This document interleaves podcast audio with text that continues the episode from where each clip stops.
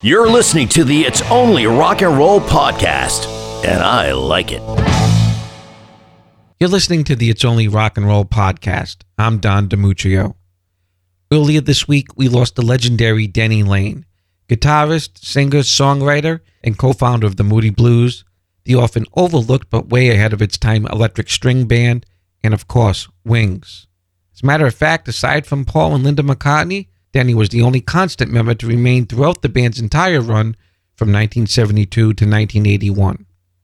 In 2007, I interviewed Denny for a profile I was writing on him for a local New England arts and entertainment magazine in advance of an appearance he was making at a nearby festival. And I thought the best way, and perhaps the only way to pay proper tribute to this uniquely talented musician was to share that interview in its entirety. In it, Denny sets a lot of things straight from why he left the Moody Blues to what really happened surrounding his departure from Wings. We started off talking about a solo album he was working on at the time. And bear in mind, this interview was not recorded for broadcast. It was done as a way to take audio notes to later be used for the article. So please forgive the low fidelity.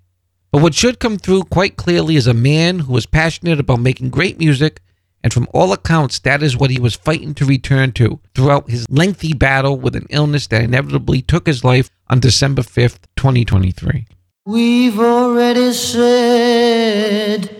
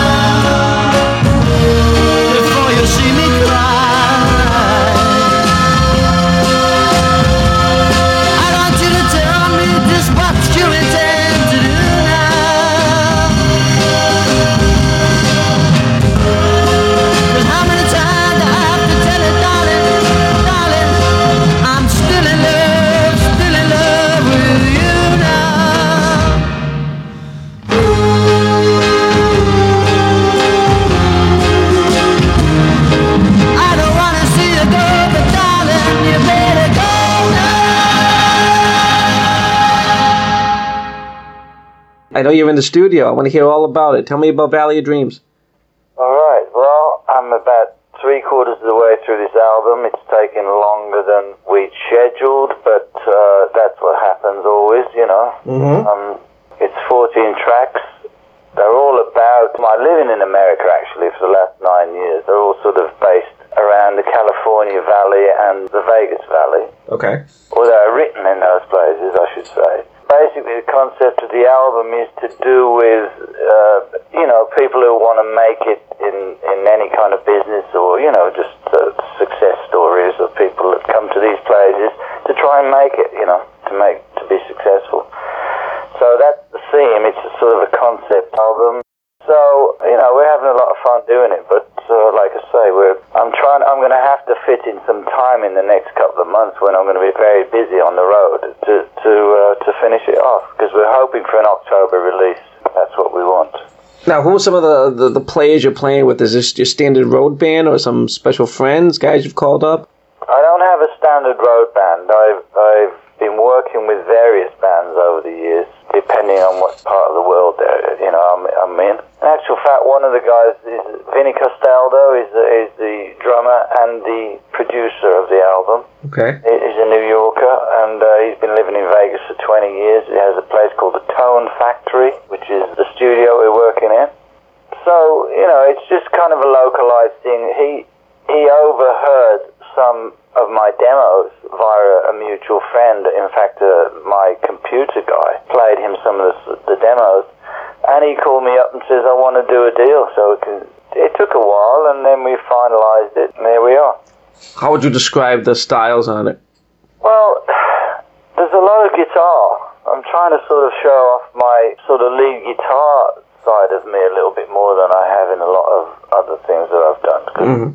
You know, really in the Wings era, I was more of a rhythm guitarist. You know, um, odd job man, really. But uh, this is more. You know, they're all my songs, and and there's a lot of guitar and keyboard. You know, I, I play keyboards and guitar and as well. So Right. but generally, we're trying to bring in um, extra people to guest on it in a way.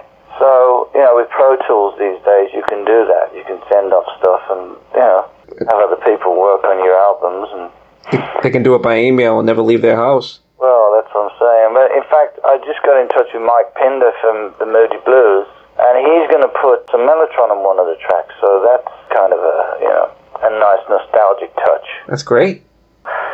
So I'm, I'm hoping to get more people to guest on it. Um, but in the meantime, like I say, I'm just kind of finishing off the basics. Do you have a tentative release date? Yeah, Octoberish. I Okay. should. But that, that's because I'm pretty busy with this hippie festing in August, and in September I'm doing a television show. So, you know, it's it's not because I mean, if I had the time, uh, it would probably come out a lot earlier. But that's the way it is. I understand Django Reinhardt is one of your big guitar influences. Talk to me a little bit about the beginning and what got you into the whole deal and who were some of your influences. Well, prior to, you know, rock and roll, I was very interested in Django Reinhardt's style and gypsy music in general. I found out later in life that, I, you know, I came from a gypsy background anyway, from my father's side. For some reason, as a kid, I was very attracted to all that, so that's why, probably. And Django being, you know, the ultimate gypsy guitar player. And uh, a friend of mine at school was a jazz guitarist, and you know, I kind of learned a little bit of that style in those days, and then I went on to rock and roll really um, because of the well, because everybody was into it. You know, Buddy Holly, that'll be the day was the first record I ever bought, I think. You know, but I've been influenced by a lot of my sister's music, and that that ranged from you know, oh, I don't know, from Mario Lanza to Johnnie Ray to Frankie Laine and all those kind of, uh, you know, American sort of heartthrob singers that my sister was into. she had a huge record collection, and I kind of grew up on that, and then um, went into rock and roll, as I say, when Buddy Holly came around. Did you know right away that was what you were going to be doing with the rest of your life, or was it just? I don't. no way. I mean, I wanted to. I mean, I, I in school I joined a couple of bands. I mean, I was playing a bit of guitar because I'd started out. I was I was in a pantomime school as a kid, and um, I used to play and sing in, in the intervals between the two halves of the show. And that developed into getting invited to be a singer in a in a band at school, and then I uh, kind of went and got a job as a trainee buyer in a huge musical department of a huge store, which was the Birmingham equivalent of Harrods, if you if you know that store. Yeah, sure. Sure. So I was training, and I was there for about, I should say, I don't know, about a year. And then I heard the Beatles, you know, Love Me Do. And I thought, well, that's it, I'm going to turn professional. So I did. Um, the band I had at the time, Denny Laine and the Diplomats, didn't want to move to London, so I, I thought I had to move to London to, to make it, you know. In those days, that's where all the companies were, the record labels. So that's how the Moody Blues came about, and the rest is history, basically. Well, just rewinding to the Diplomats a little bit, did you not play a gig at the Plaza Ballroom with the Beatles? Yeah, I did actually. Um, I know that the, the two guys at the Moodies had gone to Germany and met the Beatles.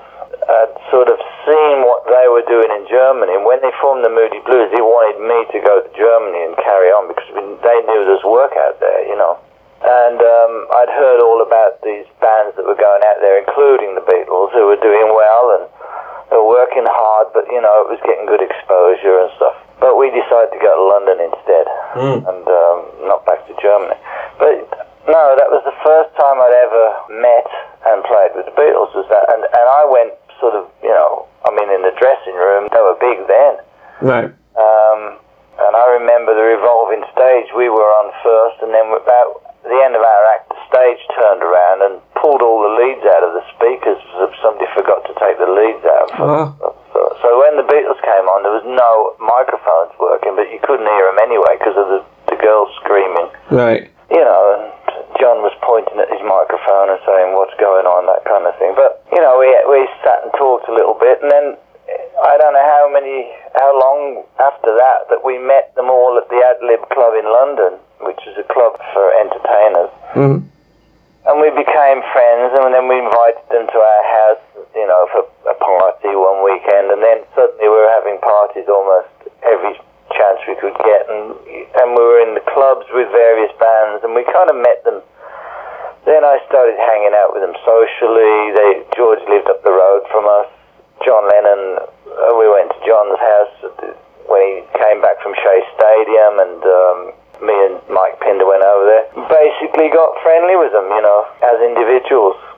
Um, I used to see Paul in London a lot.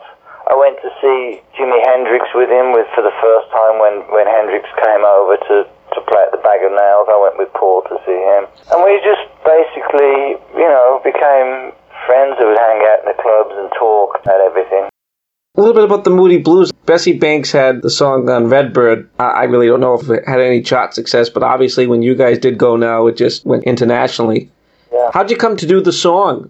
Well, it was because a friend of ours, a guy called James Hamilton, was an English DJ, went to America. I think he teamed up with Alan Freed or something. He was a friend of Alan Freed.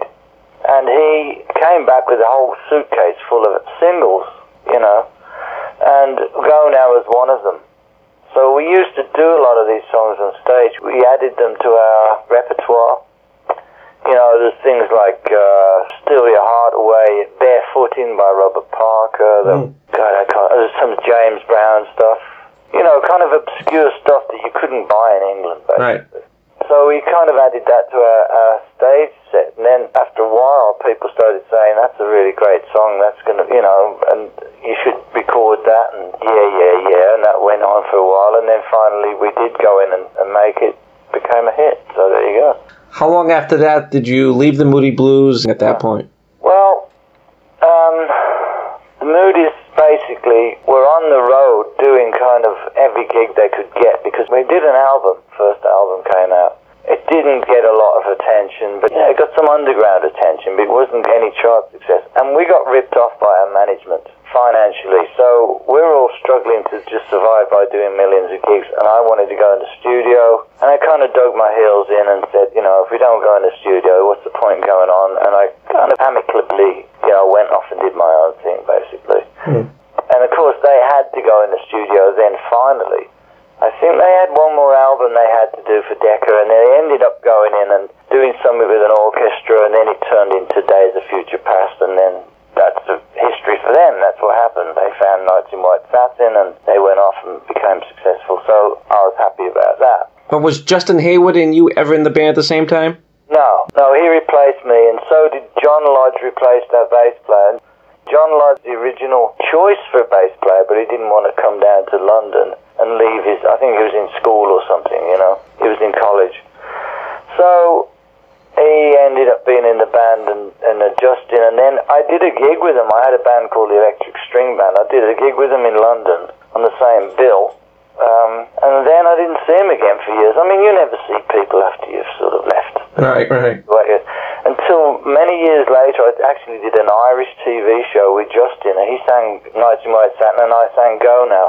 it was quite a fun experience, and we sat and talked all day. You know, Right. good fun. So after that, I put a single out called "Say You Don't Mind," which was kind of an idea of the direction I was going in. It had, it was like a folk rock trio with four string musicians from the Royal Academy of Music, and that went on for about a year. I did that at the Jimi Hendrix show. Paul had come, and Leonard had seen me doing this, and the word got around that that was my new thing.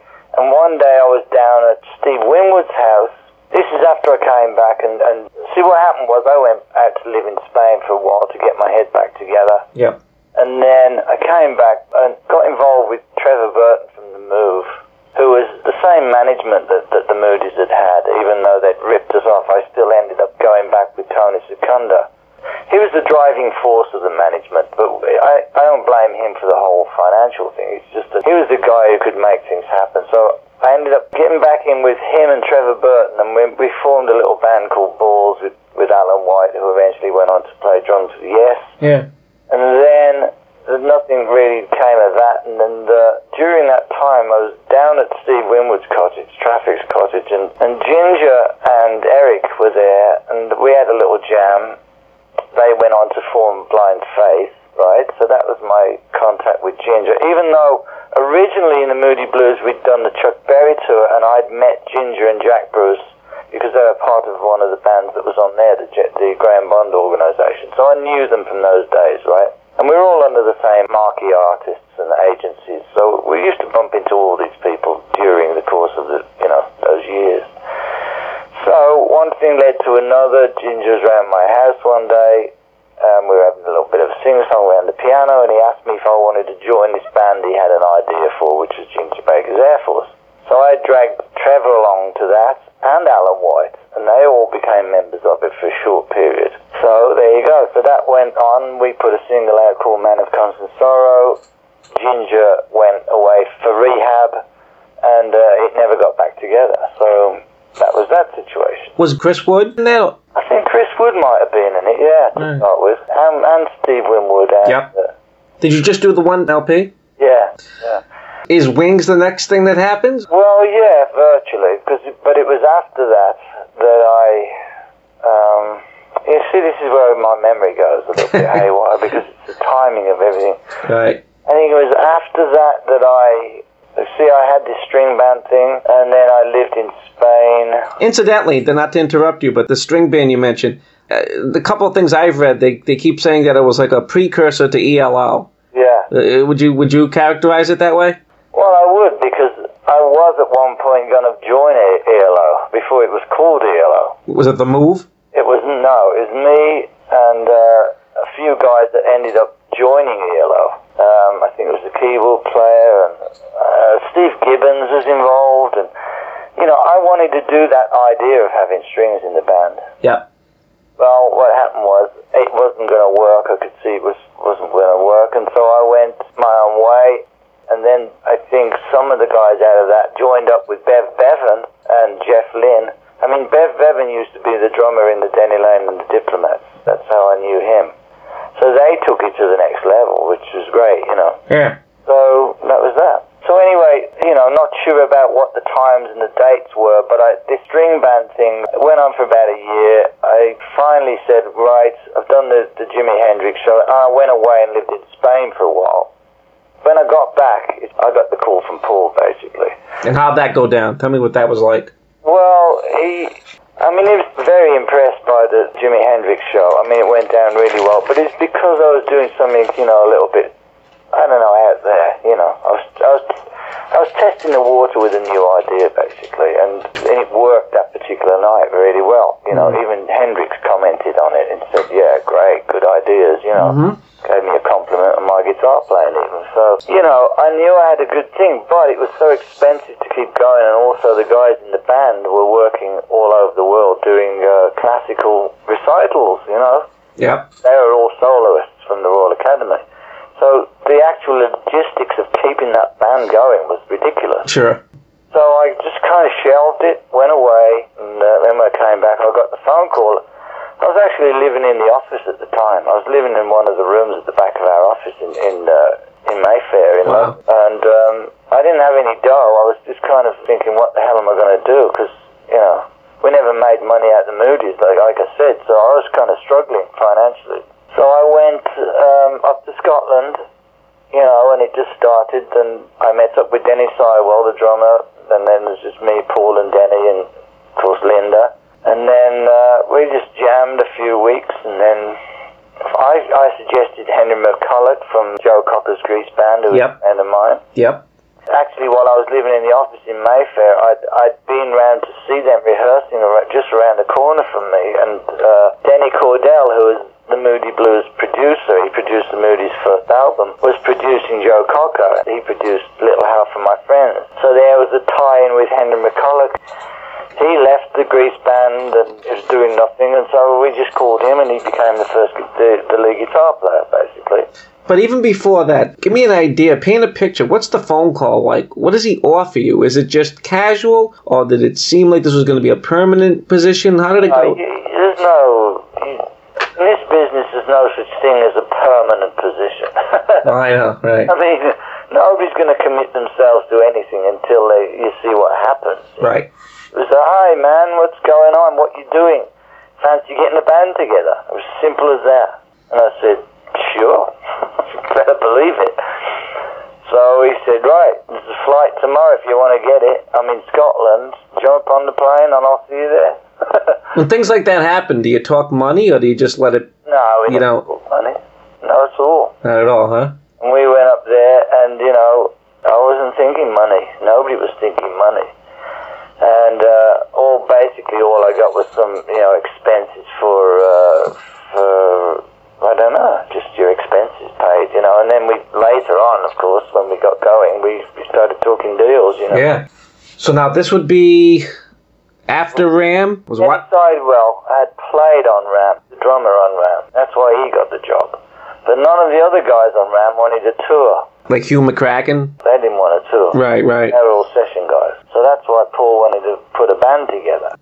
So what happened was Denny stayed, I, and Paul had called me because he knew me, and because he knew I was into like doing new stuff. You know, I was kind of totally open to try stuff, and and he also knew that I wouldn't be intimidated by him because of him being a Beatle. You know. And uh, he knew he could work with me because he knew me, and uh, I was not about to sit around and just be his yes man, you know, and that's what he wanted.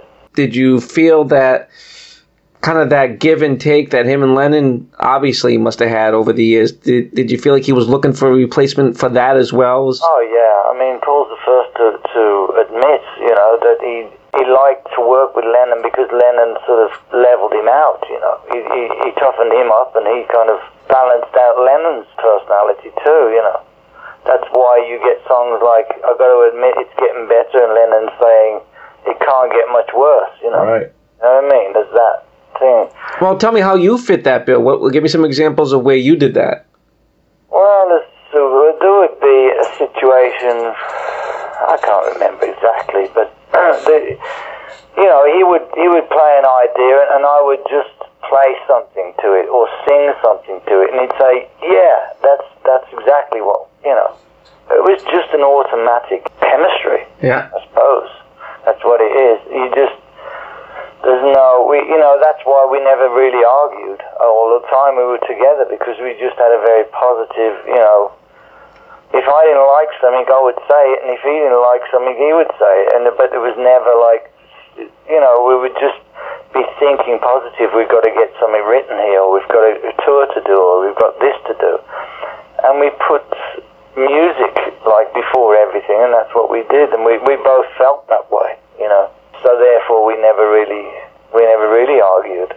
In fact, the only time we ever argued was over I don't know over like my ex-wife wanting to come to one of the, the video recordings, and he didn't want her there, and I don't blame him really because you know they, they get in the way sometimes, you know, when you got to do your work and just the silly little things like that. I mean, you you always get, you know I mean, we, we always put the music first, let's put it that way. And, and family life does suffer in some ways, you know, it did in my case for sure. But, you know, I was determined to sort of make this thing work, and um, that's what we did. And we had to start again virtually. You know, he had a lot of press trying to hound him. That's why we were up in Scotland. And, you know, we don't want people sort of criticising us when we're starting something. You know, we want to be left alone to get it good, you know, and that's what we did. Is that why you guys toured the uh, college circuit at the beginning? We did that, yeah. Yeah.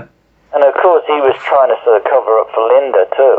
Right. He was trying to get her in shape and teach her a few things and teach her to harmonise and God knows what else so that she wouldn't make a fool of herself on stage. And then, you know, we just wanted to be a good band before we made an album, basically, before we really went out there Yeah. and did it on big time, you know. He had a lot to lose. I didn't really have a lot to lose, me, you know, but he did. Well, it seemed like a lot of the members, aside from yourself, came and went. And the big one to me, if the story's correct, is the trip to Lagos. Kind of like on the eve of the trip to Africa, the band just said, We're not going. And, Oh, right. Yeah. and you were like the only one who went along. I mean, that kind of tells me a lot about the kind of, lo- you know, loyalty that he was commanding at the time. Yeah. Well, it wasn't really so much that. It's just that there was a lot of pressure on him, you know, and the, and a lot of the people that joined, they couldn't take the pressure. Couldn't take the pressure of the 24-hour job and the and the press and the you know the whole I don't know the hugeness of it all. It Yeah. just you know could only take so much of it, and and it's a it's a big deal working with somebody like McCartney who's that big. It's it's beyond the personal relationships, and Paul was always pleasant and got on well with everybody, and and vice versa. There's never. Mean, he wasn't sort of you know acting the big superstar or any of that, but you know, in the public when we became public, the pressure on everybody else is pretty pretty much, you know, and it kind of wore you out, you know. Just Yeah. be around it, you know, and that's one of the reasons I left, to be honest with you. You know, you, you want your own identity after a while Sure. Because you're dragged into that whole thing, you know, and every question is, is you know, related to the Beatles and, and God knows what else. But, uh, you know, and it becomes a pressure. And, you know, I'm sure that these guys, you know, they, they made a few quid, as we say. They made some money and they bought themselves a nice house and this and that and just thought, well, hell, you know, why do I want to work? Or maybe, you know, maybe I should just, you know, take it easy and spend some money. Sure, sure. You know what I mean? So it wasn't really anything other than just being tired of the of the whole pressure. I think from I'm talking about from the other guy's point of view because I wasn't tired of the pressure. Like I say, I I loved it and relished it and li- I liked it for all those years. You know, it wasn't until after ten years I got tired of the pressure. That's a hell of a run, no matter which way you look at it. Yeah, but I was enjoying it. I was making music, and Yeah. I was enjoying, you know, Paul and Linda's company. I liked them. They were great people to me. They were like family to me. Right. The great live album, Wings Over America, I, I don't know why that's never been reissued. Right. It's such a killer three record set. And there's a couple tracks that you participate in vocally. yeah. And uh, I love your version of Richard Cory. Oh. Why that? Oh, I don't know. I just I did it for a laugh one day. Paul wanted to do um, an acoustic set. In fact, I think it might have even been my idea for him to do acoustic set. I don't remember. But uh, I was into the folk music and all that, and we all were. You know, you got to remember, we all come from like some kind of Irish backgrounds. You Yeah. know, where where we, our ancestors were all kind of folky type musicians. You know, and we wanted to do a little folk type set, and I knew or had met a girl called Beverley Martyn who married a, a singer called John Martyn who was friends of Paul Simon. Yeah. and uh, he had been in their apartment one day and I think I was there listening to them running through some songs and I think that was one of the songs was Richard Cory. Yeah. anyway I ended up learning it and I used to do it you know for you know at parties or whatever you know. And I sang it one day to Paul. He says oh stick that in the set. So we did you know but uh, getting back to the band on the run situation, Denny Seiwell had already decided he wanted to go back to America because he was kind of, you know, homesick. Yeah. This is what happens again with, the, with if you've got American people in the band, you know. Same with Joe Joe English, you know, after him. But he went back to America, and it was Henry who was supposed to be coming to. Um, oh, was it Henry or Denny? No, it was Henry who who left first. Because he was kind of Henry was a bit of a loose cannon, you know. He wanted to kind of he was he wanted to sort of have a bit more of a freedom, a bit more of a life, really outside of wings, you know. Um, that's my take on it, anyway. And then it was Dennis Seiwell let us down as we were due to go to Africa Yeah. and on the run. He suddenly at the last minute says, "Look, I can't do it. I've got to go back to America. I'm homesick." Blah blah blah. So that was that. But it ended up just being me, me and Paul and Linda. So we made the best of it. In actual fact, Ginger Baker was there. He had, by then, he had his own studio in Lagos, and we did do one track in his studio. Yeah, didn't he? Didn't he play like uh something with rocks in it or something? Yeah, it was a fire, fire bucket. Yeah, that's it. Oh, you've done your homework. A little bit, a little bit. Yeah, Tell me about Mulligan which I guess was the biggest selling UK single, right? yeah. At the time? Yeah, well, again, he came to me, you know, I was over at his cottage one day, and because I lived in another cottage on the estate up there, and I, I used to go over every evening, really, for dinner. Um, Linda would cook dinner, and because I was living on my own up there most of the time in another little area, but which I loved, don't get me wrong, I enjoyed it. The one thing about me is that I've stayed in five-star hotels, you know, for many years, and the one thing I love is the country, a little trailer, somewhere quiet, nothing to do with the music business, you know, no interruptions, just to get keep my brain intact. I like this, the extremes of, of having the peace and quiet of the country, and that's what I loved about being in Scotland, and so did Paul and Linda. Mm-hmm. So I used to sort of stay either in my trailer or I would stay in one of the cottages up there once they got one of the cottages ready. and I used to go for dinner. So he started playing me this, just this song, just the beginning, just the da. And I knew it was a hit just from that. So we went over the next day to my cottage and we sat there and just looked out and sort of, you know, checked out the whole environment and wrote the lyrics and the rest of the song. So, you know, I kind of helped him on getting all the lyrics together, and that was that. So, uh, and it was, it's a huge hit. We had a big uh, Christmas hit with it, and I think it was the biggest selling hit until Live Aid kind of came along, the Bob Geldof thing. Hmm. And um, that was that. And yet it didn't make any business in the United States. No, I know. Ironic, huh?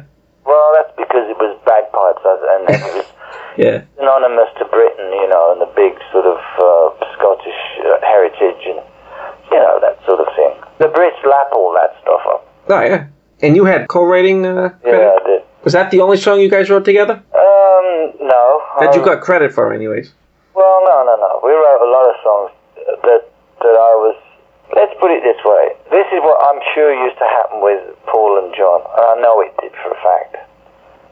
If somebody came to you with a song which was like mainly their song, and you helped them with it, it would still be their song really, but I would just get a small percentage. That's that's the way it worked with a lot of songs that, that he wrote that I helped him with.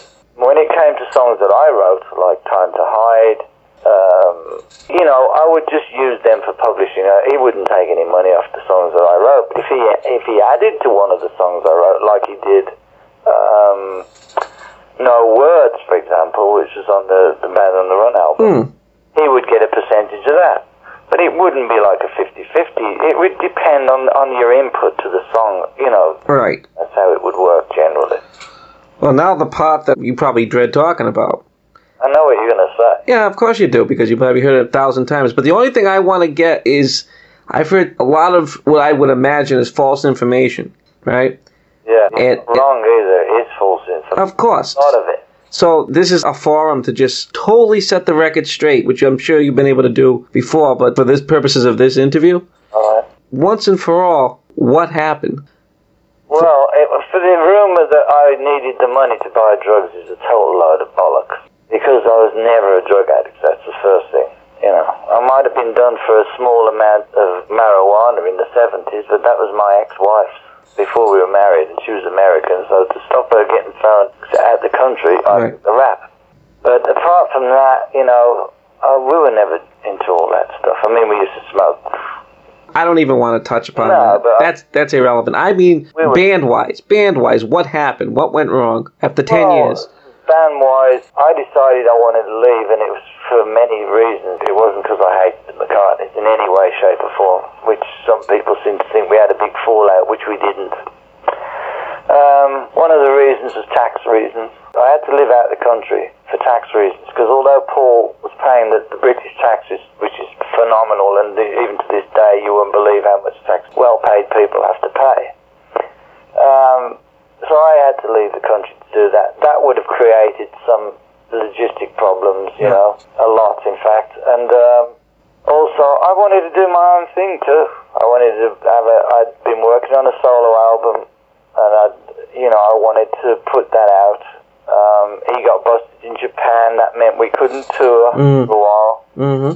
And although I wanted to tour, I found it very difficult to go out and, and follow Wings. I mean, people didn't want to know really, you know.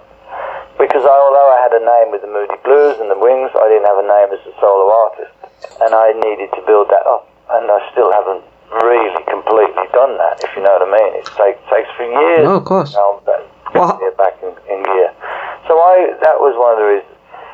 The reasons I sold some of the writing back, and it was only on the material that he'd basically written, you know, and I had helped him with. It was a small percentage that I sold, you know, back. So I could get some money to live on, basically, to go and live in Europe and start again. That's all. Um, because I wasn't exactly, you know, I mean, we might have been living well, but I wasn't exactly like, well, there's no way I was as well off as McCartney. Top. Yeah.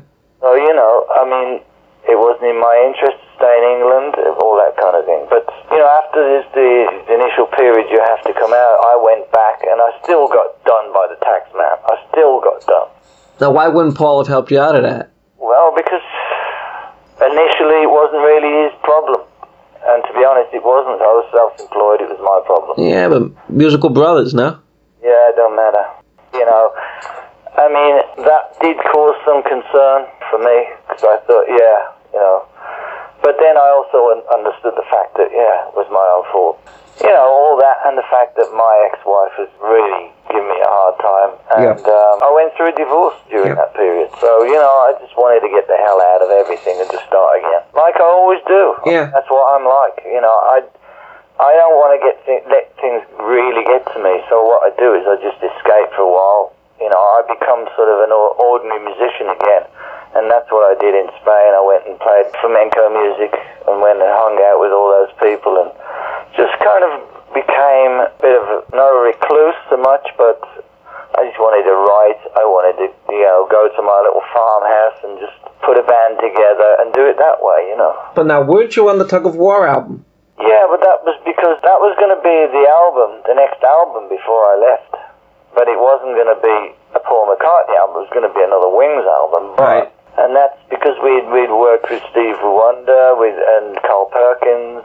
We had uh, what's his name on drums? Um, oh Jesus, I can't remember his name now. Steve Gadd. So all those tracks were done as a Wings album? They were initially. So, well, you know, you don't think of it as anything else if you're still together as Wings. Right. So we did that with the idea of it being a sort of a union between you know people that we admired and us. And Paul was just basically trying to get real good musicians on, on to join us for a new album because we didn't have a band again, right? So that's what we did, and because I left, obviously, he put it out as a solo album. So How does McCartney 2 fit in with that chronology? with what? The McCartney 2 album, how does that fit in with the chronology? Was that after you left? Which McCartney Two? Which was that? The one with Coming Up? The one he recorded all by himself? Oh yeah, but coming up we recorded before. No, the studio version, not the live one. You know, the bit where even in the video he plays all the characters and. Oh that, yeah. Yeah. No, I don't know about that. Okay. To be honest, I don't know anything. I did see him do that on Oprah once and thought, well, that's a bit weird. Uh, but you know, I mean, but we all, you know, for what, how, for how weird it was, for many years after that, I ended up doing that myself Yeah. Because I couldn't afford to pay musicians or to go to the best studios and, and do it on that level. So I started at the bottom again and I started playing all the instruments Right, right. because I'd got all that experience from working with Paul, which, you know, that was a really good thing that happened with Sure. me, with Paul, because I got to be, you know, I got to learn how to do a lot of stuff without having to be the main man, you know. I just want to address real quick. I've heard that you've been sandbagged a couple of times in interviews. Uh, And I'd like to get your take on that and, and set the record straight. There might have been an incident with the Sun. oh, the Sun newspaper. Yeah. Uh, well, once again, I was going to do a book, right? Everybody wanted me to do a book, and I went, no, no, and I'm not interested. I've already tried doing this, and I don't trust. The, well, to be honest with you, I don't trust that. You know, I don't trust somebody else writing a book with me who's going to twist it all around and put it all out wrong. You know, I didn't want to do it for for just money. You know, I'm not interested in that. But this guy came over at the, you know the request of one of my friends who had done a lot of the work with in the past. The recordings that I just told you about. A guy called Brian Adams, not the real one, but the other one. Yeah. Um, had hooked up with this guy sent him over to Spain. And what happened was he was supposed to be doing a little article for a newspaper, which wasn't determined to be the Sun yet, but it was just going to be a preview to a book, right? And he was supposed to be helping me with this book, and I didn't really know him, but I took the word of this Brian Adams that he was okay. I sat down with some tapes and I talked about my life in general. And then um, off the record, he asked me a couple of weird questions about the bust in Japan, and I did say, you know, Paul was being stupid, you know, he, you know, blah blah blah. I don't remember exactly what I said, but off the record, and he stuck that in on the article and said, you know, basically, he doesn't care what I think. He just went ahead and did it Yeah. to get money. Yeah. And they sold the thing to the Sun. Well, once I knew it had been done, they asked me to do. I thought it was coming out, but I didn't know he was going to put that in there. I thought it was going to be a nice little article about me and my relationship with the McCartney. So I did an ad, and I know this is what you're talking about. Because I did an ad, and um, I said, I'll tell you about my life, you know, with the McCartneys and blah, blah, blah, next week in the Sun, whatever it was. And I said it quite pleasantly and this and that. What they did, and I didn't find this out until a year later, is they overdubbed somebody else's voice saying the same thing that I said, but much harsher. So it sounded like I was really pissed off, right? And it was a Manchester accent, and I'm from Birmingham. It's unbelievable. this day, I still, I just hate, you know, the people do stuff like that, and they're doing it all over the, the internet now, you know. So I was kind of a guinea pig for that. But um, that's what happened, and they stuck that article out, and it made it look like I was having a go, and which I wasn't. And of course, the, the McCartney's reaction was in the Playboy magazine, they, they sort of had a go at me and treated me like I acted like I was a chauffeur, you know what I mean, who told stories out of school and that kind of thing, which really wasn't the way it was. So I just, I, I sent a letter off to Paul and explained it all, and we just kind of, you know, it's been all right ever since. Even though we haven't spoken for years, we've still been in contact. I mean, I've been in contact with him over this love show, you know. I, I, I'd actually suggested that we do it with Wings. I didn't know he was doing the, the love show. And he got back to me a couple of months later and said, great idea, maybe we'll do it further down the road. How you doing? Great. You know what I mean? Uh, just what I was going to ask you. When's the last time he's called you? When's the last time he's asked how you're doing? Oh well, this must have been I don't know, a couple of months ago, three months, just before the love thing got done. Yep. Might have been six months ago. I don't remember. Within the last year, let's put it that way. Okay. Prior to that, he had contacted me when we re-released the Band on the Run box set, and because they put an extra album in there with interviews. Yeah, you're on it. That's right. Yeah, so he, he he sent me a really nice letter saying, you know, thanks man, great memories, you know, hope you like the the um, hope you like the new mixes. But did you find it odd that he put out the Wingspan documentary and didn't have any former band members talking? Well, I never ever saw it, but the thing is, I heard that I wasn't even in it. But you know, I, it was all about him and Linda. But what can you do? No, you're in it. I'm not talking in it. No, no, nobody is but him. Contacted to talk in it, so I just just the spin he wanted to do with it, I suppose. Yeah. What, am I supposed to say about that? you know? No, no. Well, last question. What's your future plans? Well, somebody asked me what, they, what I thought about Paul's new album yesterday. and I said, it's okay, but it needed me.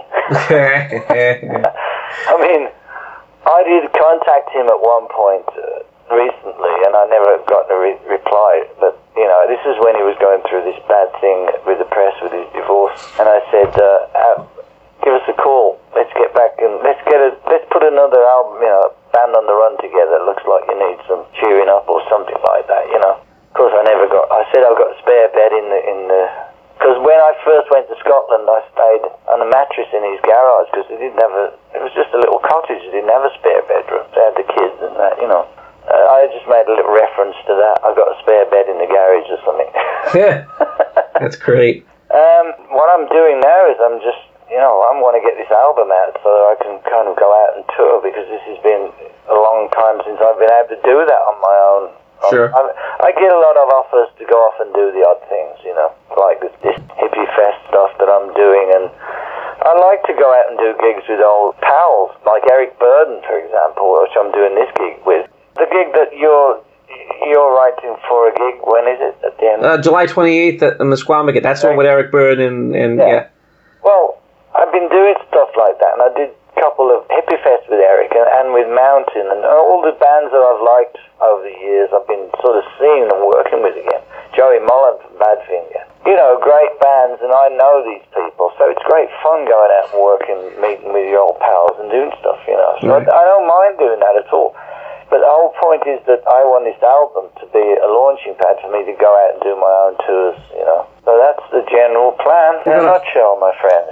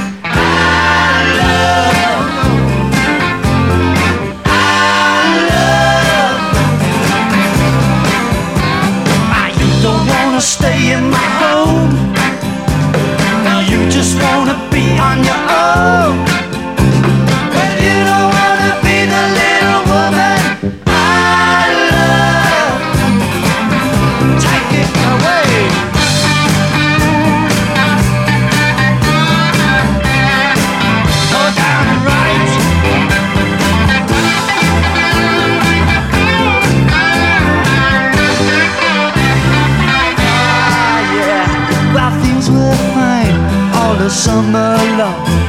And then things changed, so where did we go wrong? We can run, but we cannot hide.